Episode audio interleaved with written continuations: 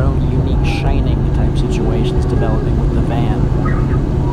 Impulses one wouldn't dare speak aloud, especially into a microphone, especially for episode theoretically bonus episode two, let's call it, of a Feast of Friends podcast. This one's incredibly short, almost meaningless, almost, if possible, more meaningless than any of the rest that have come before it. I don't know if that's even quantumly possible. But just want to say, although pushed to some conceptual limits, we are fine and thriving.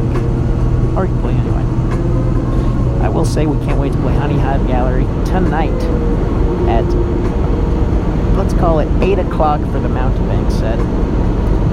Schubert's project Spurt opening it up, Alex Elko on the bill, and Classic Hat closing it out. Can't wait to see our friend underscore Escove underscore. It's been all too long. We'll see you and a few other uh, few other close friends there at the show, and hope to make some new ones of a similar kind of you know bond. Very close, that is, very close to the show, to you.